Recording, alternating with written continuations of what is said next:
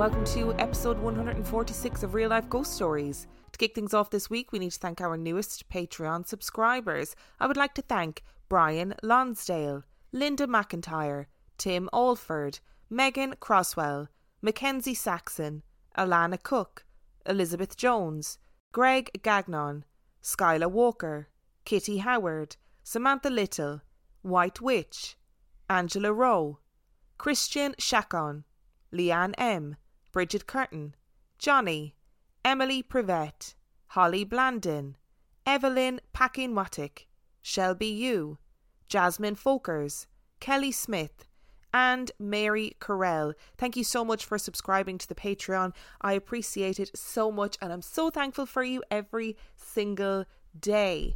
And our film review this week. Our film review is Elves. Elves was released in 2021. It has 5.5 out of 10 on IMDb and 32% on Rotten Tomatoes. It is actually a series. It has six episodes in total, and each episode is about half an hour long. While spending Christmas on a remote island, a family discovers that the area is populated with terrifying elves. You know what? I'm going to be really honest. I didn't have high hopes for this before I watched it. I had kind of glanced, I saw the like IMDb score, the Rotten Tomatoes score, and I thought, oh, this is going to be awful. Some of the reviews were very, very aggressive about this series, but actually, it's not that bad. But I think in order for this review to make more sense, I need to pad out the synopsis a little bit. So you have a family, a mother, father, son, and daughter that go to a remote island for Christmas, and on their way to their accommodation, they hit a creature. The family think they've hit a pothole, but the daughter is convinced they've hit some sort of animal, so she goes to rescue the animal, and it is a baby elf. And now, purely based on the title of this series, I'm not entirely sure that that's in any way a spoiler. But just in case anybody thinks it is a spoiler, that is what happens in the first episode. First things first, what are the things that I liked about this series? It's very bingeable. So I watched all six episodes in one sitting, so that's about three hours of watching in or around, maybe a little bit less.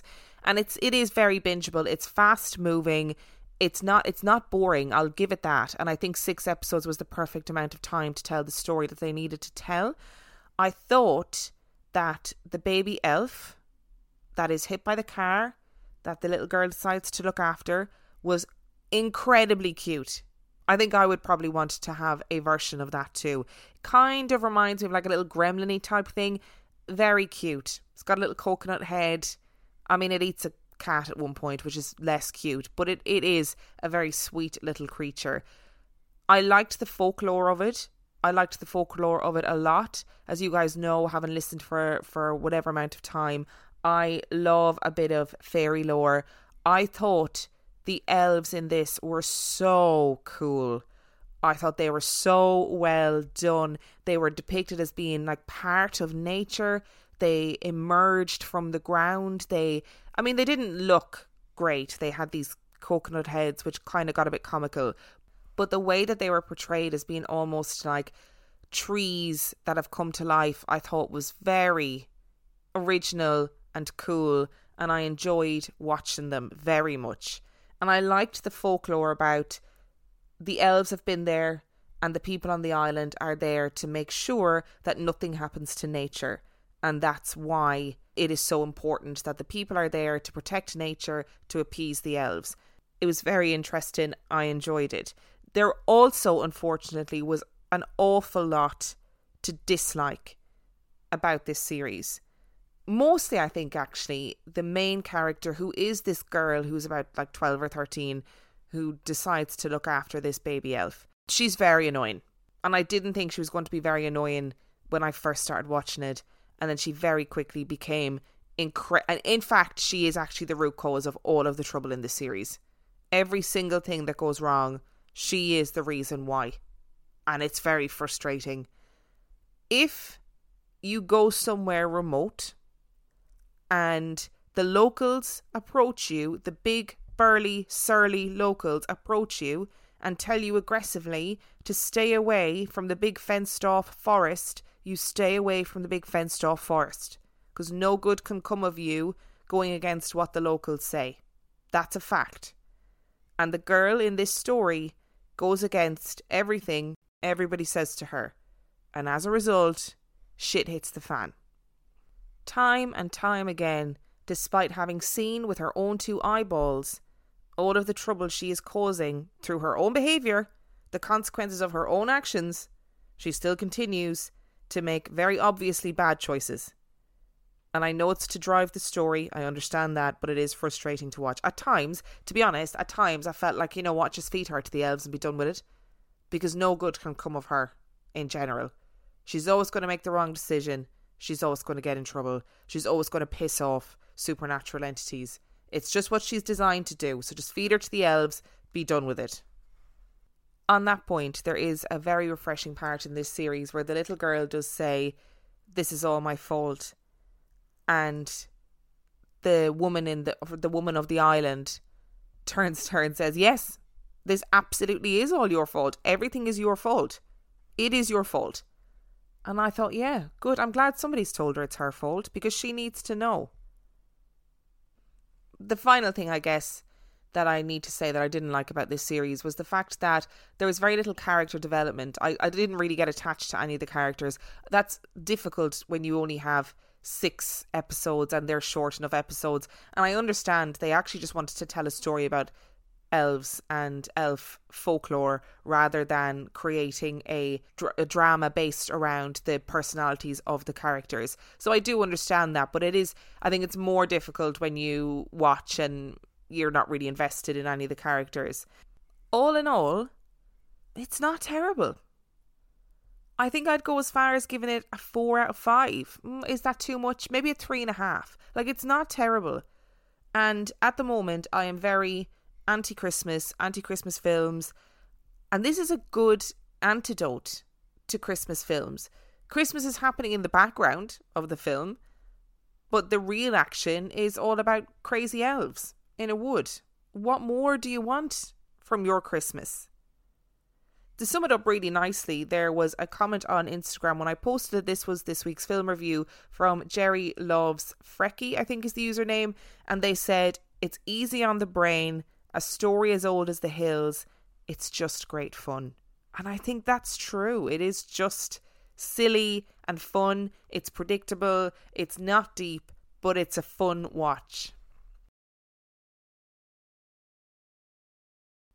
Before we go on to the story this week, I just wanted to say that this is going to be the last main episode this year, but there will be lots of pre recorded content still to come your way over Christmas and into the new year. So just because there's no main episodes doesn't mean that there isn't going to be any content at all. I might be taking a break from main episodes in the new year. I'm not entirely sure yet. I, there is a lot of video content that I want to focus on. There's stuff that I want to do, and finding the time to do it is difficult. I also have some writing projects that I want to do, and again, finding the time to do that as well as recording Patreon and recording main episodes and recording mini episodes is tough going, but I will keep you guys updated. But just in case you don't hear any main episodes into the new year and you think, oh, I wonder what's gone on, it's just because I'm taking a little break, that's all. And just to say, before we get into the story today, thank you to everybody who is listening for all of your support this year. It has meant the absolute world to me, so thank you. So, our story today is one of my favourite ghost stories, probably ever. It's bizarre, it's enduring, it's ridiculous, but it's also really engaging. So let's get into it. It's probably reasonable to say that every town has a haunted house story. The house that people talk about in whispers. Maybe there was something that happened there that left an indelible stain on the brick and mortar Maybe it was inhabited by people who were considered strange by the townsfolk. Whatever the truth is, these buildings exist all over the world. Buildings that strike fear into the hearts of people and stir up ferocious curiosity in others. Our story today is about one of those houses. A house that will forever be known as the most haunted house in London. The house inspired fear into those who knew it. It was in Mayfair, in central London, and was built in the mid 18th century by architect William Kent. Locals would avoid it at all costs, and children would gather huddled across the street, daring each other to get as close as possible. But no one dared to go inside. They knew what happened to those who did, those who unwittingly entered the threshold, and those who did so boldly, all met a grisly and untimely end. What didn't help was that comparable to the pristine walls and manicured gardens of the other houses in the square, number 50 was the very picture of misery. At least that's how Charles G. Harper described it in his book Haunted Houses. The house had fallen into disrepair and it was filthy. The yard and gardens were overgrown and wild, only adding to the darkness that oozed from the house. It seemed inevitable that this house would have created ghost stories, regardless of whether the people had died in there. But the people were right to stay away, because the creature that lived in number 50 showed no mercy. The horror began in 1789 the community in Mayfair were affluent and thriving, and they had wilfully turned a blind eye to what was happening in number 50. The beautiful Adeline was seen every so often by the local people, who often commented on her beauty and her poise. But it was always said sadly, as though she were ill, or as though her beauty came at a cost. It was well known that Adeline lived with her uncle, who was overbearing and abusive, and she lived like a bird trapped in a cage, having fleeting glimpses of the outside world, but never quite getting the opportunity to truly experience it. As with many of these cases at that time, there was no intervention and no white knight to save her. And Adeline was found dead one morning face down on the pavement in front of number 50. Adeline had fallen from the second floor window. Although people questioned in hushed tones whether she had actually fallen, whether she had jumped, or whether she was pushed. It wasn't long after her death that the reports began to come into the police station thick and fast. A young woman would be seen hanging from the same window ledge, desperately clinging on for her life, and guttural cries escaping from her throat with the effort of trying to hold on. Then she would suddenly fall, screaming, and disappear into thin air. Subsequent visitors to the house reported seeing the figure of a young woman roaming the halls at night time, wringing her hands and crying. Furniture and items began to move around, and a strange smell of rotting meat seeped throughout the house. Former Prime Minister George Canning even wrote about the strange happenings in the home in his diaries. He had bought the property in 1800 and experienced frequent sounds that he couldn't explain. Loud bangs could be heard throughout the house, and footsteps running through the corridors. Following Canning's death in the late 1820s, neighbours began to report that the house would be quiet and dark during the day. But at night time, they would see the unmistakable flickers of candlelight in the windows and glimpse the shadow of a person in the dim light. Screams could be heard from deep within the bowels of the building, and something rattled and banged around in the basement at night time. And so our tale trundles along. The rumours about the house ebbed and flowed in the local community until 1840, when an event so shocking solidified the house's reputation as being the resting place of evil. Robert Warboys was young and stupid like many other 20 year olds, he whiled away his free time drinking with his friends in local pubs and chasing women. On this particular evening, the chat in the pub turned to ghost stories, and one of his acquaintances told the story of the strange goings on in Berkeley Square. Warboys laughed and jeered at his friends. He had no fear of these ridiculous tales, and no problem telling anyone who would listen that anyone who believed these stories was clearly an imbecile. Rattled by the attempted public humiliation and more than a bit peeved with Warboy's flamboyant bravado, the storyteller dared Warboys to spend the night in the house. If he was so brave and so dismissive, then he would surely have no problem staying a night on the second floor, which was notoriously the most dangerously haunted part of the house. Warboys was fueled by his own ego and gin, and readily agreed, and made his way to number 50 in order to arrange a room to sleep in for the night. He banged on the door and explained his predicament to the current landlord. The landlord told him that he was welcome to rent a room for the night, but that he would not allow him to stay alone on the second floor. It was far too dangerous. But Warboys insisted. He was not going to be branded a coward, and he begged and pleaded until the landlord reluctantly agreed, but on two conditions. Warboys would have a pistol with him for his own protection, and he would stay in the room that was equipped with a rope that would ring a bell and alert the rest of the house to danger if it was pulled. Warboys was still not convinced that this might actually be a bad idea, and he was determined to win his bet. He made his way to his room, pistol in hand, ready to settle in for the night. An hour later, the landlord was awoken from his sleep by the shrill ringing of the bell. He leaped into action and ran up the stairs to Warboys on the second floor. As he hit the stairs, a single shot from a pistol rang out. The landlord burst through the door and saw Warboys cowering in a corner, deathly white, with his eyes bulging and his mouth open in a terrified, silent scream. He was dead. There was a bullet hole in the wall opposite him, and no obvious cause of his death.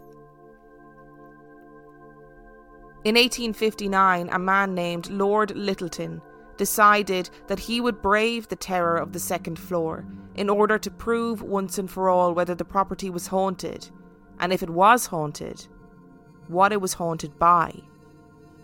He went to the room equipped with a pistol. It was late that night, and Lyttelton was awoken from his slumber by an odd noise. He listened in the darkness and fumbled for his pistol. It was the sound of wet suction there was no other way to describe it. And he arose from his bed to try and determine where the sound could be coming from. He followed the sound and was led to a corner of the room that seemed to be darker than the rest. And as he inched ever closer, a creature leaped from the darkness, causing Lyttelton to fire his pistol staggering backwards. The creature was gone in a flash, and again the room was left with a bullet hole in the wall and a black, oozing, slimy substance on the floor. Lyttelton stood dumbfounded. He had seen the creature as it leapt. It was a dark, tentacled thing that looked like a deformed sea creature, and now all that remained of it was this mysterious slime. And again, the house sat quiet, empty, and dark until a man named Kentfield too became a victim of the house. Kentfield's wife was the maid of a family who had opted to rent the property at number 50. While she busied herself cleaning, she made her way into the room on the second floor. The family were alerted to something having gone terribly wrong by her screaming. They found her huddled in a corner of the room, screaming in fear and babbling about the thing that had tried to get her. She was taken away that evening by doctors to a sanatorium. Devastated, but determined to discover why his wife had been driven to madness by fear, Kentfield opted to sleep in the room. He was found dead the next morning. His wife had also died in the hospital. In 1887, number 50 Berkeley Square would strike again. The HMS Penelope had docked and the crew members descended on London town for some reverie. Robert Martin and Edward Blunden found themselves in the room at 50 Berkeley Square, unaware of the tragedies that had occurred there previously. In the middle of the night, they were awoken to a wet slapping sound. The sound of something dragging itself along the floorboards slowly and laboriously. The floorboards creaked under the weight of this thing, and just like Lyttelton before them, the men listened in the darkness to these incomprehensible sounds. Blunden scrambled from his bed and came face to face with a pulsing mass of grey. A creature of some sort that was slowly inching its way across the floorboards. Blunden was stunned, but was even more stunned when the creature suddenly lunged at him and wrapped itself around his throat. He flailed and gasped while Martin tried to prise the creature from his shipmate's throat. Panicking, Martin ran to get help, and when he arrived back to the room a few minutes later with an on patrol police officer in tow, Blunden was gone. Blunden was later found dead in the basement, with his eyes wide and his mouth open in an eternal, silent scream of terror. The house remained quiet and abandoned for some time until the 1930s, when Ed Maggs turned it into an antique bookshop. When Maggs moved in, the second floor had been padlocked. It remained a bookshop until 2015. It's easy to dismiss this story as folklore, but there is something intriguing about it. As always, there are numerous theories as to what happened in number 50, if anything at all actually happened. Many people believe that the wild stories that were told were simply a cover up for other nefarious activities. Perhaps Martin had injured Blunden himself and knew of the previous reputation of Berkeley Square. Lyttelton was a novelist and was obsessed with the paranormal, and perhaps he wanted to drum up interest in a new novel. Perhaps there was something criminal happening in number 50 that needed to be kept under wraps, and what better way to keep people out than to invent ghost stories? Or maybe the stories were just that outlandish made up tales that have been passed down from generation to generation about the creepy house in Berkeley Square. But there is a part of the story that I left out that had very real cultural significance and may leave you with a few questions. Earlier, I mentioned that when ex Prime Minister Canning had died, shadows, candlelight, and screams were all reported by locals who believed the place to be haunted. But there was actually somebody there, a real person, when Canning died, the property was rented out by Elizabeth Curzon to a man named Thomas Myers. Myers was the son of a Tory politician and was described in writing as being, and I quote, exceedingly eccentric, to a degree which bordered on lunacy. Lady Dorothy Neville was related to Myers and wrote in her memoirs about what had happened to him. He had bought number 50 Berkeley Square before he got married and he had set about doing the house up for him and his wife to be. She wrote that. He had made every preparation to receive his bride in it, ordered carpets, pictures, china, everything. But a few days before the day fixed for the wedding, the lady to whom he was engaged threw him over and married another man. He remained there, leaving everything in exactly the same state as when he heard the news which had ruined his life. Some of the carpets were not even unrolled and remained for years tied up just as they were when they left the warehouse. Myers had been ditched by his bride to be, and it completely broke him. He slept all day and wandered the house at night, often crying and wailing. He spent an inordinate amount of time in his basement, and there were genuine concerns that he had begun practicing dark magic in his attempts to win back the love of his life. Myers' story was so strange that it is believed that he was the inspiration for Charles Dickens's Miss Havisham from Great Expectations. There was also the harrowing story of a Mr. Dupree, who rented rooms at the house and had a brother who had a severe mental illness. Rather than commit him to a workhouse or an asylum, Mr. Dupree locked him in the basement of number 50 and fed him through a hatch in the door until he died. So the people who reported screams, moans, cries, shadows, and candlelight were actually telling the truth. In 1870, a W.E. Howlett wrote about the house. He said, The mystery of Berkeley Square still remains a mystery. the story of the haunted house in Mayfair can be recapitulated in a few words. The house contains at least one room of which the atmosphere is supernaturally fatal to the body and mind.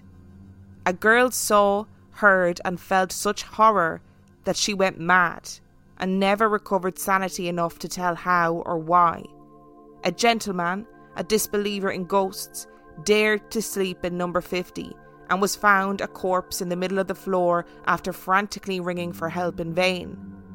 Rumour suggests other cases of the same kind, all ending in death, madness, or both, as a result of sleeping or trying to sleep in that room. The very party walls of the house, when touched, are found saturated with electric horror. It is uninhabited, save by an elderly man and his wife who act as caretakers, but even these have no access to the room.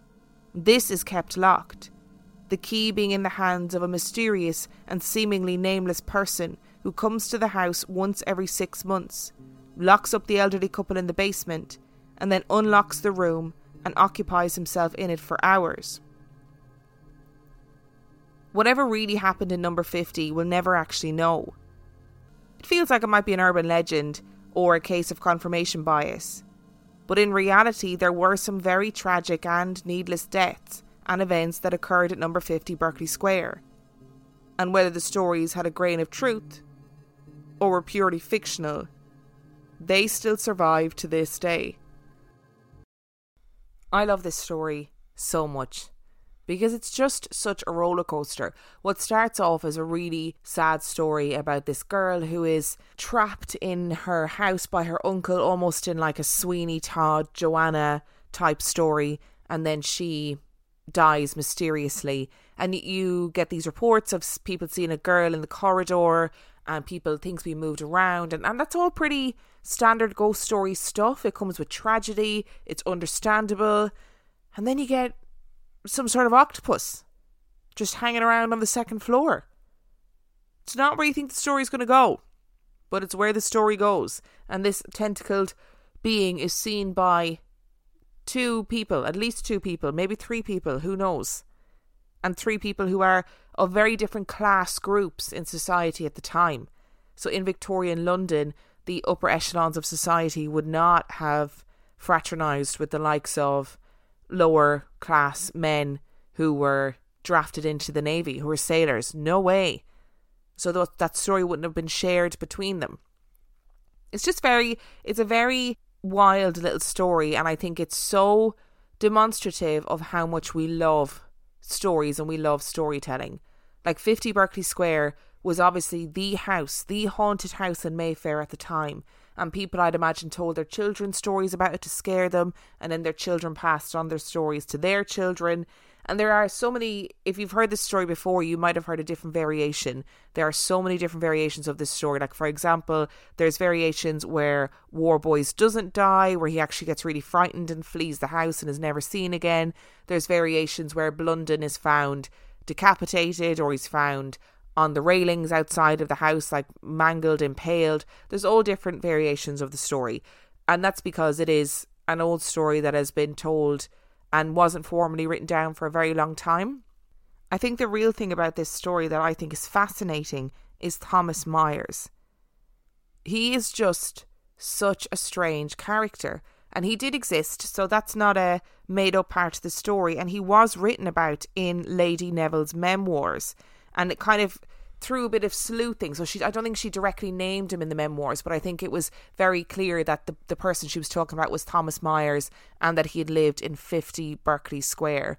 And the, the fact that he was already quite an eccentric character and then he had this massive heartbreak and it completely caused him to have a mental breakdown and he behaved in all these really strange ways. And then he was never seen by the people in the community apparently that he never went out. So it was understandable then that if you walk past this house at night time and you're seeing shadows and flickering candlelight and somebody's howling and screaming. I mean, it was Thomas Myers, but to the outside world, it seemed a lot more nefarious and a lot more supernatural than that. And it is when I read this, I read the link between Thomas Myers and Miss Havisham, I thought, wow, I've never heard that before. So, Miss Havisham, if you've never read Great Expectations, is a character who behaves in a very similar manner. She's jilted at the altar and never removes her wedding dress, st- keeps the house exactly the same as it was when she was jilted, stops all the clocks at the time that she was jilted at. Like, it's all very dramatic. And then she becomes this really pale, haggard, terrifying creature because she never goes out in the sunlight. Anyway, she's a very dark character. But Charles Dickens had this habit of basing the characters that he wrote on characters that existed in real life to a point where it actually it got him in trouble a few times. And there was a contemporary who claimed to have told Charles Dickens this story of basically Thomas Myers um, around the time that this was all happening. So it would have been gossip at the time. And then Dickens wrote about Miss Havisham. And I just thought, wow, how interesting that this man, this character, this Thomas Myers was so bizarre that he was the inspiration for this incredibly gothic character and a really, really dark, sad, disturbed character. And it's no wonder that these rumours of a haunting and of this house being terrifying sprung up around him, especially when you pair it with this story of this Mr. Dupree who locked his brother in the basement because he was mentally unwell and kept him there until he died which is really it's a really dark story but it's not actually that far removed from things that were happening in society at the time so it's difficult to know whether these horrible tragedies were happening in real life and the ghost stories grew up around those particular tragedies or maybe there was weird stuff that happened in the house and then more strange events happened over time because the house was there for a long period in fact it's still there was it just compounded by years and years of strange events, of strange people that lived there, of tragedies? It's not anything to do with the house being haunted or the house being a paranormal hotspot. It's just years of living and these people who drifted in and out of the house. There are some who maintain or claim or speculate that Thomas Myers was doing some sort of ritualistic stuff in the basement to try and win back his the love of his life. And that as a result the house became a paranormal hotspot that he was directly responsible. But I, I i feel like that might be just a little bit of a a cult of the legend that grew up around him. I don't know if if i was a demon if i was reincarnated as a demon would i want to be a demonic cephalopod i don't think so because it just sounds like an octopus whatever the creature was that was apparently attacking people I think as well there's um this story, this idea that say Blunden and Martin, for example, had a fight and one strangled the other and the other one blamed a paranormal octopus. I don't know. I mean, we've all lied to try and get out of things, whether you do when you're a child, when you're older, whatever it is. I don't know if blaming a paranormal octopus for strangling somebody is what is the route that I personally would go down, to be really frank. I think it's a bit of a stretch. Unless, like I said, they were aware of Lyttelton's experience beforehand. Seems kind of unlikely. It seems like the experience of Littleton would probably be a localized legend, but I don't know. A paranormal cephalopod is not not something that I'd be throwing out there as a reasonable cause for the death of somebody. It sounds very Lovecraftian to to the point where I actually I googled when did Lovecraft become really popular, which was much, much later than these stories are alleged to have taken place. So I don't think there was a direct Lovecraft influence. Cthulhu was in the early 1900s, so much later than these stories took place. But let me know what you think. Do you think this is just an urban legend? Do you think maybe the house had some weird stuff going on and some people took advantage of that? Do you think there really was a haunted octopus crawling around the floors? I did read some theories before before I finish up this episode about how it was that it was actually an octopus that had somehow made its way to the second floor of 50 Berkeley Square having come into the dock on the bow of a ship crawled its way through the streets of London or up through the sewers and was now wandering around on the second floor of Berkeley Square trying to kill people. But I'm very aware that they are very intelligent creatures and can escape their tanks and can wander around on land but I don't think an octopus is going to survive on the second floor of a townhouse in Mayfair in London for a very long period of time. Just a thought. Thank you so much for listening to today's episode, and thank you so much for listening to all of the episodes this year. Just to remind you that this is the last main episode of 2021. I will be back in at some point in early 2022 with some more main episodes, but until then, there's lots of pre-recorded content, so you'll still be getting all your spooky stories. And for those people who are finding Christmas difficult this year, who are not feeling the festive season, I get you, I see you, I feel you there'll be lots of escapism in pre recorded content for the next couple of weeks. So if that helps you through the holiday period at all, then I am happy to be of service. If you would like to send in your own spooky story, you can do so by emailing it to real life ghost stories podcast at. You can also check out our website, real life ghost stories podcast.com. And on that note, I shall see you next year.